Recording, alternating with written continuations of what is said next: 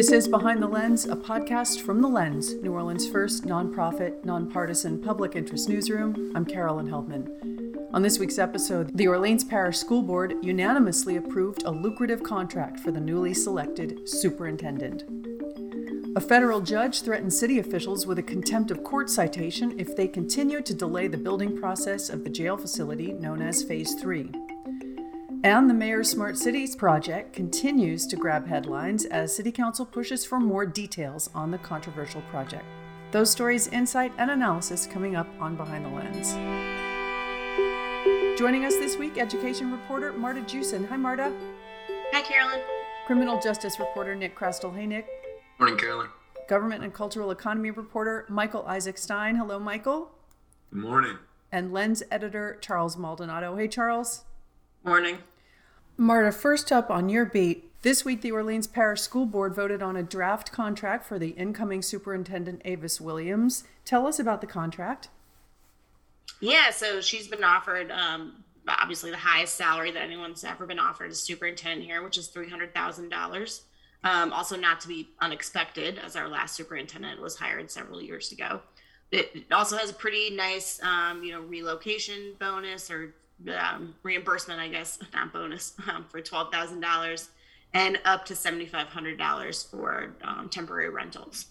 And as you said, it, it's been a while since Superintendent Lewis had his contract negotiated, but it's a pretty big bump or not? What what was his what was his salary? It's kind of a yes and no. His contract was for two hundred fifty thousand dollars, but with bonuses and other um, you know cost of living increases he was making more in the 280 290 range. Okay. And how's that compared to her current job? Um, she's working uh, she's superintendent of selma city schools where she makes about $150000 um, and that you know comparison wise that district uh, only runs about 10 schools. But i think what you can probably guess is that you know any district that is more of a traditional format which this one is um, you're going to see that type of salary. So not unsurprising there at all. Okay. And how does this compare to other similar charter networks if you if you know? Yeah so um, i mean there are several charter school leaders here that make oh, definitely over 150 even if they only run one school. Other charter a couple handful make over 200 and then Kathy Riedlinger was making in the 250 range, wasn't she? Right, and that is I'm not even sure if that included like reimbursements or you know like a car or anything. Right. So there are a lot of charter leaders who make plenty of administrative money. Hmm. Yeah, I think the state. I think this is a bit more than the state superintendent too, which I think I want to say is in the 280 to 290 range salary. Yeah, you're right. Um, the uh, NOLA.com pointed that out the other day. Charles, I was actually thinking about that in terms of like, and this is not necessarily the same thing, but like, you know, the mayor of New Orleans was capped at a certain salary and the deputy mayor is making more, right? It was kind of a bizarre thing. Uh, sure. Right. Yeah. And what other incentives are there? Does she is she able to earn more than even the base salary? Yeah, so they've given her kind of four areas of um, for performance metric incentives, um, which are facilities, finance, accountability, and truancy. And within those areas, she has specific goals, potential to attain. And if she meets those goals, each area could be up to five thousand dollars. And she would begin in when? Uh, Mid July, but within her contract, they do obviously, you know, realize that it is helpful to overlap somewhat with the current superintendent so you kind of get that leadership transition. So she does have up to 20 contracted days um, to where she could work before her start date on july 11th does this number raise eyebrows at all or is this just pretty standard bump from the last superintendent? Honestly you know knowing what henderson lewis was making i i personally kind of expected something in this range, but I, I, I think any you know big six figure salary in education is always going to raise eyebrows because of Louisiana teacher pay. Um, you know, Louisiana teacher pay on average is is you know some of the is among the lowest in in the region. um, which means it's among the lowest in the country. So yes, I do expect that not everybody uh, not everybody likes this this big salary. Um, you know, every time we have a superintendent contract renegotiation, people bring up that same point. I which is not to say it's not a valid point, but yeah, I, I, I do think it will raise some eyebrows. But I don't I don't think in terms of people's expectations who were aware of what Lewis was getting paid. I don't think it surprised people who were who who who, who knew about Lewis's current contract. Hmm. And I definitely agree with Charles there. Like if you were keyed in on the numbers, this this would not be a surprise. Um, I do think where people might have some questions is, you know, you're coming into a completely decentralized district, so you don't actually run any schools, and you have a lot fewer employees than someone who you know would typically manage a 44,000 student school district would have. Um, so I think that's where you you could see some tension. But um, mm. you know, obviously, you still set policy and do a lot of things that control those schools. It just is a lot different than a traditional school district. Right. Okay. All right. Well, thanks, Marta. Thank you. Nick, in another follow up story for the week, phase three, once again in the news right now. And the latest bit of the saga is uh, a federal judge threatened contempt charges against the city of New Orleans. What did that judge say?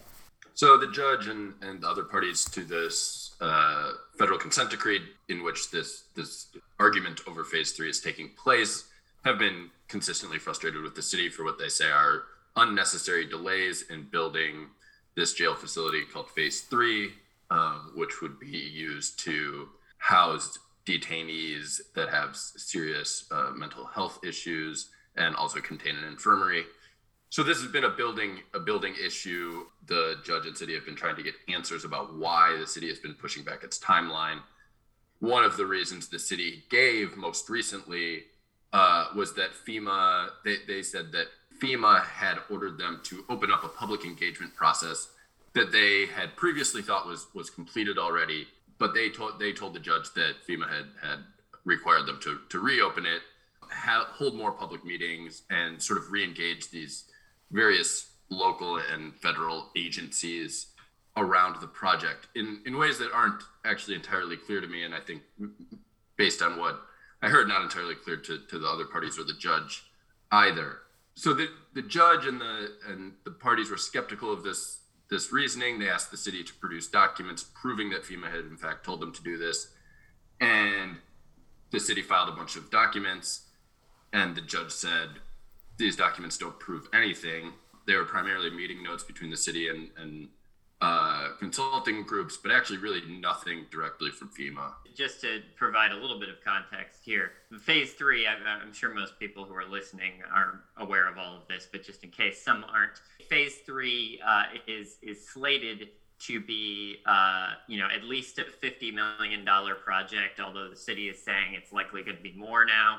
And FEMA, uh, and a, a large portion of that is going to be funded through uh, post Katrina FEMA reimbursements that, are, that were put in place with the intent of, of replacing uh, two facilities, two buildings, I believe, that were destroyed from the old uh, Orleans Parish prison complex after Katrina. So, in order in order to get this FEMA funding, the city needs to complete this environmental assessment report, and part of that, to my understanding, is, is sort of a historical preservation, uh, looking at the actual physical building space and, and making an assessment about that. But then another part is is um, more social and, and reaching out to community members and making sure that everyone is aware of, of, what's going on. Um, so the city needs to complete that that report to get the, the FEMA money and the kind of real big issue that that the parties have been pushing on is that the city hasn't started a procurement the procurement process for getting a construction company to actually build the facility. And they've been saying you should be able to go ahead and do that without, you know, having fully completed this process yet. You know, it's it's assumed should be assumed that that you'll be able to um, that FEMA is going to to approve this. But the city has said basically FEMA won't release money that they need in order to start the procurement process until they've completed this report. So all this to say, at the hearing on Thursday, the judge put a firm deadline on when the city needed to complete this environmental assessment report, which was about three weeks or two weeks before the city had said it was going to complete it anyway. He said if the city doesn't complete it, then he will hold them in contempt of court. All right. And so some stern words. What happens next?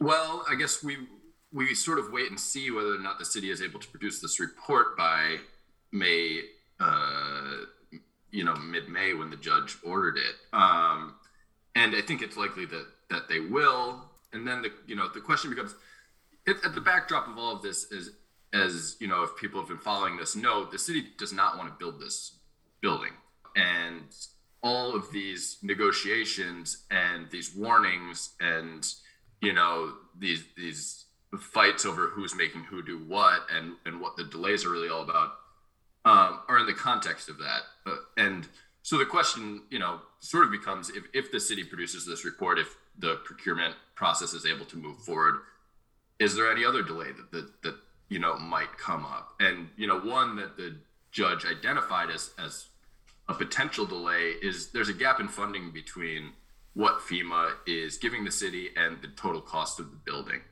And at the hearing last week, the deputy chief administrative officer for infrastructure, Ramsey Green, was at the meeting and said, you know, we're really trying to move around money in order to find the the funding for the project. Um, you know, this upwards of ten million dollars that that FEMA won't cover. And the judge said basically, you know, you better find it because if you come back and tell me that you know there's a delay because the city hasn't identified the enough funding to cover this, you're, you're gonna you're gonna be in big trouble. So so we'll see how you know with a massive project like this there are i think there are possibilities for delays and, and to some sometimes outside of the city's control or outside of anyone's control but any any little thing at this point is going to be taken you know very seriously by, by the judge so well, yeah, I mean, and, and, you can kind of understand his perspective on that, right? Because until a month ago, um, you know, this was the delays were supposedly city council's fault. Um, then the city sort of abruptly dropped that when when it became clear that the problem wasn't city council and moved on to FEMA. So it, it the judge at this point may be interpreting the city's actions as just finding any excuse they can whether or not it's a reasonable excuse. Yeah, I think that's right. and, you know, he's basically asked for any legitimate documentation that they have for for the claims they're making, both the prior claims about the city needing city council approval and then this new claim about FEMA and has really gotten nothing that has been satisfactory to him. Uh, the city did just file more, rec- uh, more recently uh, uh, more documents, one of which were meeting notes from a, a, meeting with FEMA representatives about two weeks ago. And within those meeting notes, there is something that says FEMA has instructed us to hold more, uh, at least one more public engagement meeting. You know, whether or not that city produced document of meeting notes is going to be satisfactory for the judge is, is a question. And frankly, I think he actually doesn't really particularly care anymore. The other question is, is just when these public meetings are actually going to take place, which you know will likely be interesting given the amount of um, interest in the facility and the opposition to it. The city hasn't announced any meetings, uh, hadn't planned any at the hearing, and as far as I know, has not um, mm. announced any meetings yet. But that's something that we'll look for as well. Can I ask you, Nick? When did the judge say what he meant when he when he's talking about contempt charges? Are we talking about fines? Are we talking about possibly throwing the mayor or other top officials into jail? Do we know?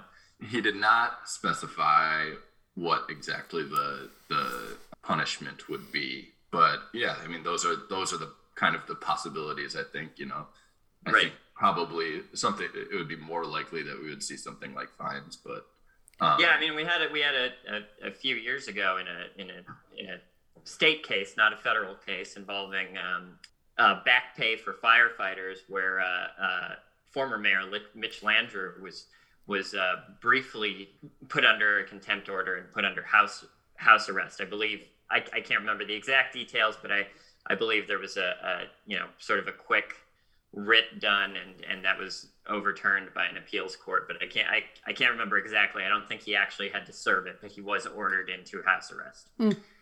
interesting i hear like the meetings and the, the i know cpc or, you know the planning commission is also involved in these approval processes, but are are there, you know, any permitting is going to also be under the city? Is that a potential for roadblocks or have those? So are- that that was what the city had previously been saying. Uh, you know, for they'd really been saying it for years, and then at some point about a couple months ago, just decided that they didn't need those approval.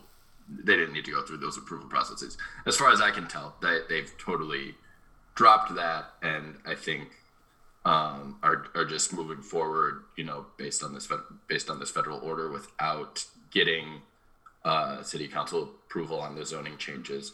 And it's not entirely clear to me whether or not they're reading the law as not requiring zoning changes for this particular project or whether or not they are just moving forward without them. If you read the current zoning as it was amended a few years back when they were uh, when they were doing a vote on uh, op- opening the temporary detention center as a temporary detention center for for inmates with acute mental illness, they did make some changes to the original zoning that was approved in 2011, um, and it can be read and has been read by someone by some as already allowing a, a phase three to exist. So it- it's very possible that zoning is actually not an issue, but I'm not sure. I'm curious what the delta is between if they had built it with all due haste back when they were first instructed to do so, and now with inflation, pandemic related spikes in building materials, all of that stuff, how much this will cost the taxpayers. If it's an inevitability, how much Yeah. more it's going That's to a great be. question. It Yeah, seems well, like it. Yeah. This the city sort of the city sort of implied that at the last hearing, if I remember correctly, Nick. But they didn't give any figures. But but the the, the one of the attorneys working for the the city said, you know, this we've been using the figure 51 million, but this has definitely gotten more expensive. I, I assume they're talking about, um, you know, the, the the types of price increases that that that you're mentioning now. Um, did did they get get into any details on that, Nick? They didn't get into any figures, uh, but you're you're right that they said that it was going to be be much more expensive. And I mean, yeah, I mean, I think we we won't probably know until we start seeing you know the actual the actual costs. Um, and and the judge's response was basically like, well, you should have built it, you know, two years ago when when I first ordered you to. So we'll see. We'll see what the what the total cost end, ends up being if. Uh, and I, that that'll probably come through the procurement process too. I mean, I think that when they bid out the construction contract, maybe those figures will be part of that. Okay, thanks, Nick. Thank you. You're listening to Behind the Lens. I'm Carolyn Heldman. My guests this week are education reporter Marta Jewson, criminal justice reporter Nick Chrastil, government and cultural economy reporter Michael Isaac Stein, and lens editor Charles Maldonado. Hi, I'm Madeline Arufo, and I'm a freelance reporter for The Lens. When you listen to this podcast or read a story at our website, you join in on the process of examining life and culture in a way that makes us all better citizens and better people. With more and more noise and information coming at us every day, it's important to have a place you can rely on for truth and balance. Please make a tax-deductible donation to support our work at our website, thelensnola.org/donate. And thank you.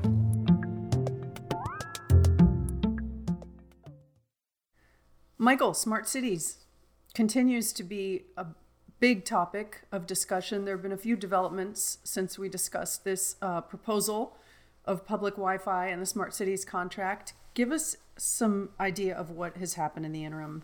Yeah, and just to give some brief background on what we're talking about here, um, this is a project that the city has been working on for really over a year now.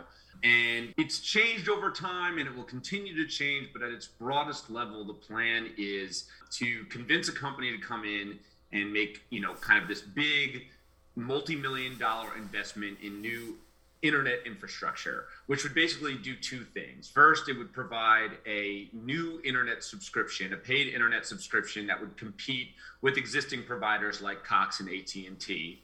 The second thing it would do, it would give the city a, a private internet network that it could kind of run all of its operations and infrastructure off of, which would then allow it to install what's referred to as smart cities devices. So basically, these are pieces of technology that replace you know traditional city infrastructure like street lights or traffic lights but that have more features on them so they'll they'll have cameras or or, or other sensors that can help collect data that might improve the city's traffic management, or it might collect data that is marketable that you could sell to an insurance company or a rideshare company or something like that. So that's at the broadest level what we're talking about. And and you know we've been reporting on this, and I'd say there are kind of a few tracks going on here. And, and the way that I break it down, the first issue is whether this is a good idea for the city, whether this contract is going to be appropriate for what we need, whether it's going to be too expensive, whether we're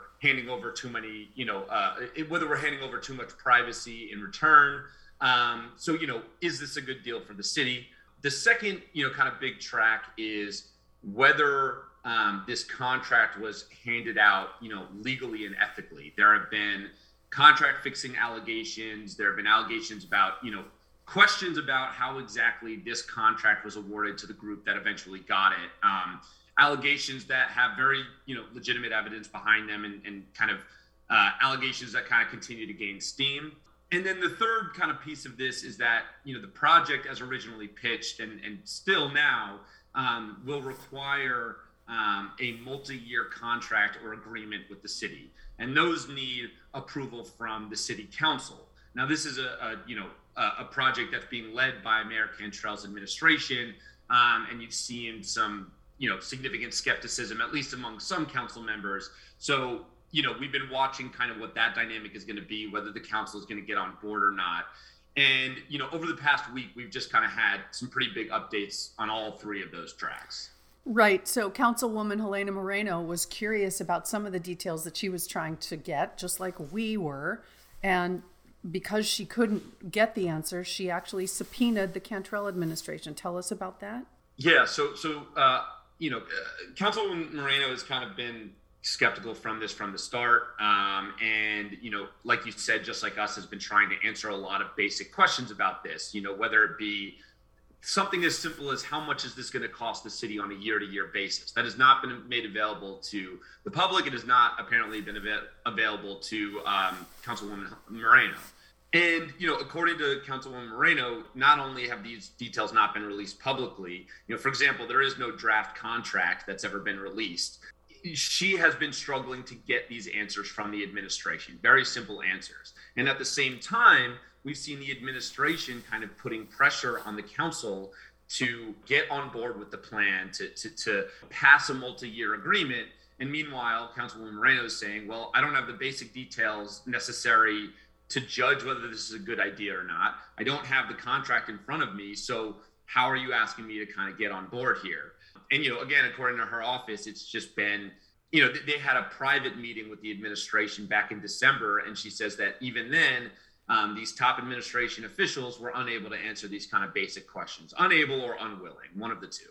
So, so uh, Moreno ended up sending a subpoena to Jonathan Rhodes, who is the director of the mayor, mayor's office of utilities, which has kind of been, um, you know, heading up this this effort.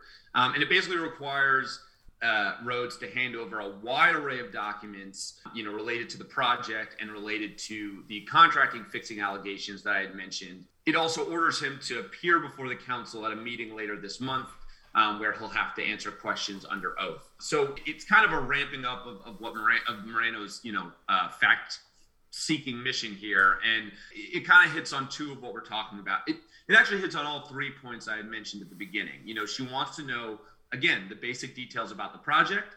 She's asked for details that specifically speak to the contract fixing allegations. Um, and she has asked whether there's any draft contract any anything that the council hasn't seen that they might eventually be you know asked to to pass so yeah that that's all kind of be coming to the head later this month in response to the subpoena they did release some information it's still pretty sketchy yes yeah so so interestingly the, the information they released you know like i mentioned what's imagined for this project is a multi-year contract which needs council approval now it appears that perhaps because of some of the skepticism and pushback on the council, um, that the administration is now going forward with a one year agreement um, which does not need council approval. Um, with the idea being that they can kind of jumpstart the project and and then work over the next year to you know develop a long-term contract and to kind of get the public and the council on board. So the information they released, um, like you said, it wasn't fully detailed, but it is some of the you know most reliable information we've got about this project since you know it was first awarded about a year ago and you know it basically lays out what it's going to be doing in that first year and, and so from from what i can tell there's two kind of there's four things that they've laid out. Two of them seem like the most concrete portions of it. The first is a plan to install new wi-fi equipment at 10 recreation centers at 10 of the nord you know publicly owned recreation centers. Um, that would cost three million dollars to install this new equipment, and then it will uh, it will cost three hundred thousand dollars a year to maintain after that. Now, this document, this document, just incidentally, does not provide a breakdown of what how of the math that leads to those costs, or any sort of analysis of whether those are fair costs or not. Yeah, and, and as long as we're adding on, you know, I'll mention, you know, one of the administration's major selling points with this whole plan is closing the digital divide. It's getting internet to people who currently can't afford a subscription. And you know, the administration has also been very clear that the goal is not just Wi-Fi in, in public spaces. They need they their aim is to get more, you know, what's called like kitchen table internet. Internet in your home that your kids can use for homework, that you can use whenever you want to search for a job, that that type of access. This doesn't speak directly to that. What I believe this plan is aimed at is that you know the, the broadband internet subscription service that has been um, proposed in you know in, in the kind of original plan it runs differently than most commercial internet services so instead of running through cables or or fiber um, it would be a, a wi-fi service built off of cellular 4g 5g technology which is from what I can tell, not very common and, and, kind of this emerging type of technology. So,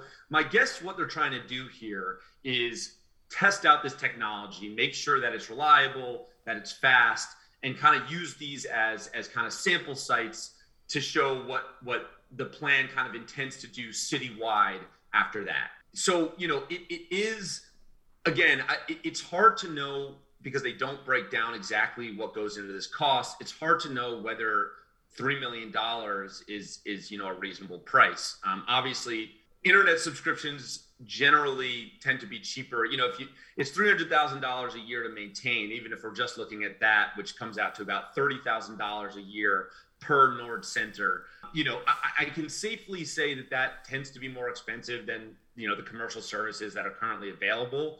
But at the same time, since it's limited information, um, you know, it's hard to know whether the goal here is is Wi-Fi or whether it is just trying to create, you know, again, a demonstration of this technology. So that's that's kind of the first element of, of the new information they released. The second element is, you know, again, over the next year, the plan is, you know, we talked about these smart cities devices. Um, and they're saying over the next year that the contractors here, free of charge, are going to do some smart cities demonstrations. Um, now, we don't know exactly what that means, whether they're going to temporarily put up equipment or whether it's going to be certain parts of the city. But the idea is to, again, show people um, what the technology is capable of. Then there's two more parts of the plan that that it's a little bit less clear because the timelines for both of these parts of the plan are greater than a year, but they're also supposed to be included in a one year agreement. So it's a little unclear exactly how these parts are going to go. Um, but again, the third part of the plan is to try and you know provide affordable or even free in-home Wi-Fi. The idea here would be to offer uh, internet subscriptions that would be capped at $30 a month, which would be relatively affordable. But then the idea would be to combine that with a existing federal program that has been recently, you know, put in place that gives certain low-income households a $30 a month voucher uh, for in-home Wi-Fi. Now, there's a couple interesting things here.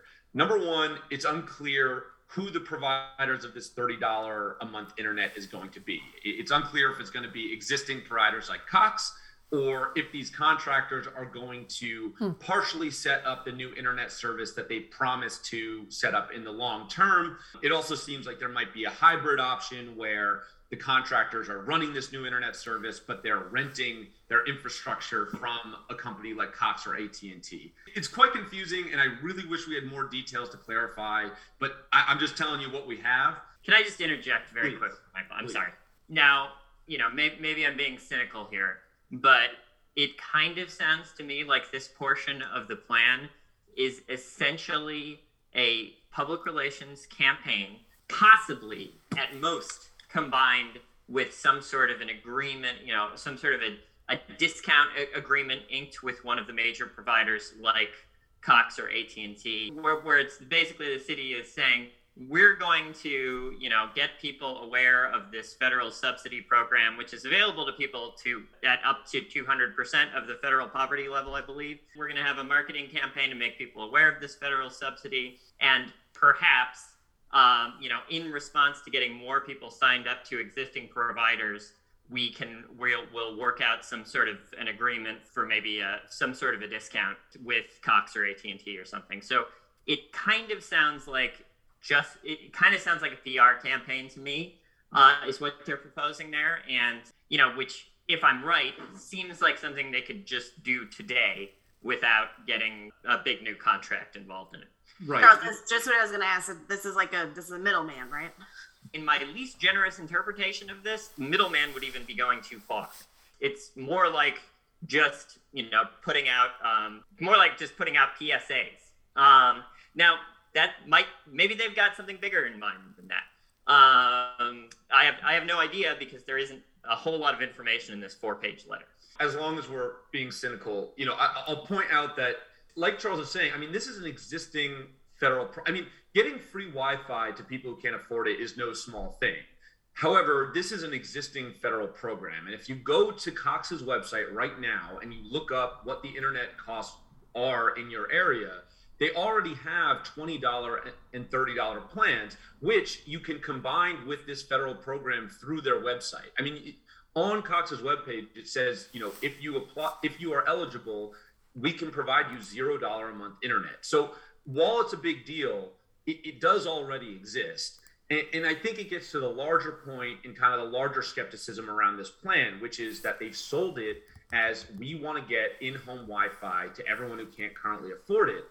But are they really adding anything, any services to this plan that doesn't currently exist? And then the question becomes, well, if if the primary motivation is not getting internet, you know, to people who can't afford it, wh- what is it? And and you know, again, from the plan, outside of you know the kind of the digital equity goals, the, the, the other big thing, you know, the big benefit to the city here is potential new revenue. So you know, if, if you install these new smart cities devices, it's going to you know, again, give you data that you can sell. If you put in Wi-Fi kiosks, you're gonna the city is gonna get a cut of the advertisements that are uh, that that are displayed on them. So again, you got to think about what the city is really trying to do here, what their central motivation was, regardless of whether they're selling this as a Wi-Fi for all plan or not. Like Charles says, you know, that portion of it seems to be more like a PR campaign than anything. Now, you know, I'll just kind of finish this off. You know, I, I had mentioned there were four points um, in the information that the city released. The fourth point is that over the next year, they're going to be creating a plan to install what's called institutional fiber for the city. Um, now, this is another part of the plan I'm not fully clear on because there just isn't that much information. But the idea here seems to be to connect all city buildings and facilities um, by a private fiber network um, that could be used by the city and then potentially private companies after that. Although, again, how that would work is very unclear. So, this is all to say that they released information. It's great to have an update because we haven't had one in about a year, but it leaves a lot of questions on the table. Luckily, um, this subpoena is still out there. And, you know, again, by the end of the month, we should have a lot more information uh, about what all this means. To keep in mind, this is a four page letter after a year that the city has released. The letter is shorter than the subpoena. Um, the letter, and only three of those pages contain any actual what could what could be you know what could be called new information of any kind. So yes, this is more information than we've gotten up to this point, but the bar is pretty low. Okay, and meanwhile, a news station in Illinois uncovered a connection to the city clerk of Chicago, and there was something in that report relevant to con- to the contract rigging allegations here. Explain that. Yeah. So I'll try and do this one as quick as possible. So, you know, at, at the center of the contract fi- fixing allegations in New Orleans is this consultancy firm, a Chicago based consultancy firm called Ignite Cities. Um, now, Ignite Cities, its connection to New Orleans, now, uh, its official connection to New Orleans is as a quote unquote pro bono consultant. Um, who helped develop the smart cities project who even helped write the open bid documents um, that, that were kind of released in order to, to land on a contractor for this project. Now, where it gets tricky is that Ignite Cities is partners with the two firms that are leading the, the business consortium that eventually won that open bid. Right. Um, now, they're not listed as an official member um, of that consortium, but you know, a year before the contract was, was let out, I mean, Ignite Cities very openly said we have a partnership with these two companies. And if you look at what the partnership is, the partnership described is kind of exactly what happened in New Orleans. The, the role that Ignite Cities is supposed to play is to create connections with city officials to help steer them and, and, and steer them towards this new technology and, and kind of formulate projects from the inside that can be fulfilled by these two other partners. So, you know, it kind of fits the bill of explicitly what they're trying to do. The new reporting out of Chicago shows that one of kind of the, the, the top executives at, at, Ignite Cities is married to the Chicago city clerk. Um, and they obtained emails that show that this executive, uh, you kind of pressured his wife and, and, and asked his wife to promote projects that Ignite Cities was working on. Um, and that even includes that, that city clerk uh, connecting Ignite Cities to officials in New Orleans. So she kind of facilitated a, a, an introduction and said, you know, we'd love to talk to you about what we're doing here. We know Ignite Cities is working with you to do something down there. So, you know, kind of again helping facilitate these relationships. Now, you know, I, I, think on the on the one hand, it shows kind of how Ignite Cities does business. Again, like they, their their bread and butter is making connections to government officials and kind of getting that inside track. That's that's what they do. The other big thing is that we now know that this top executive at Ignite Cities is a paid lobbyist for a company called Ike Smart City, which makes these kind of Wi-Fi kiosks, you know, that are often part of Smart City's plan. Now, the reason why that's significant is because Ike Smart City is listed as a partner on the New Orleans plan.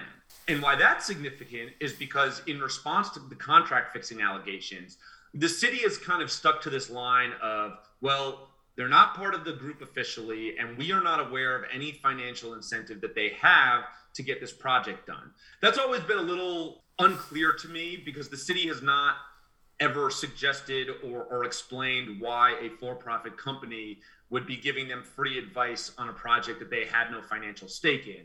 Um, but now we know that at least one of these, you know, high ranking Ignite Cities executives does have an explicit financial stake in this project because one of his clients does stand to gain. So it would seem to cancel out the city's argument here. However, you know, when we asked, "Hey, look look at this lobbying contract, does that kind of change how the city views these contract fixing allegations?" They stuck with their same line, which is that, you know, we are not aware of any financial incentives that Ignite Cities has. Yeah, I mean, this was just frustrating to me to read because I mean, you're presenting them new and that maybe maybe they were aware of, maybe they weren't, but it's new it's new information as far as your reporting process is concerned. And they they literally just gave the exact same line. Uh, they just you know they didn't say let it let's go check on it. We'll get back to you. They said we're not aware of any financial relationship. Right, which again is frustrating because I had just presented evidence that there was a financial incentive for Ignite Cities. You know, it's it was yeah again a little frustrating uh, of a response. Yeah, and, and, so the reason this is relevant, uh, you know, as Michael mentioned, we already knew there was this announced partnership between Ignite Cities. It's two years old, a two-year-old partnership between Ignite Cities and Qualcomm and JLC, which are also part of Smart and Connected NOLA, um, which is the contractor that won this bid. But we never knew what partnership meant. I mean, you know, it, it generally when you hear there's a business partnership, you assume that there's a financial component to that, but we didn't really know. We had no evidence to say that you know he he he did have any financial interest in it, uh, or they did have any financial interest in it. Now, you know, we can we can just go on the Illinois Secretary of State website and see one of these guys is a paid lobbyist from someone who stands to gain from this smart cities contract with the city of New Orleans. So I, I mean, I, I, I certainly hope that the city will will address that issue at some point. I I suspect that if the city doesn't do so voluntarily, um, that the council is going to be asking a lot of questions about it in the next couple of weeks, but we'll see. The council and Michael are slowly pulling on this big giant ball of yarn, and you just keep pulling on the thread. And we appreciate your efforts. So thank you. Thank you. All right, everybody. Thank you so much for your time this week. Thanks, Carolyn. Thanks, Carolyn. Thank you. This is Behind the Lens, a podcast from The Lens, New Orleans' first nonprofit, nonpartisan public interest newsroom. I'm Carolyn Heldman. Thanks to our guests this week education reporter Marta Jewson, criminal justice reporter Nick Chrastil, government and cultural economy reporter Michael Isaac Stein, and Lens editor Charles Maldonado. You can read all the week's other news plus opinions at our website, thelensnola.org. Thanks for listening.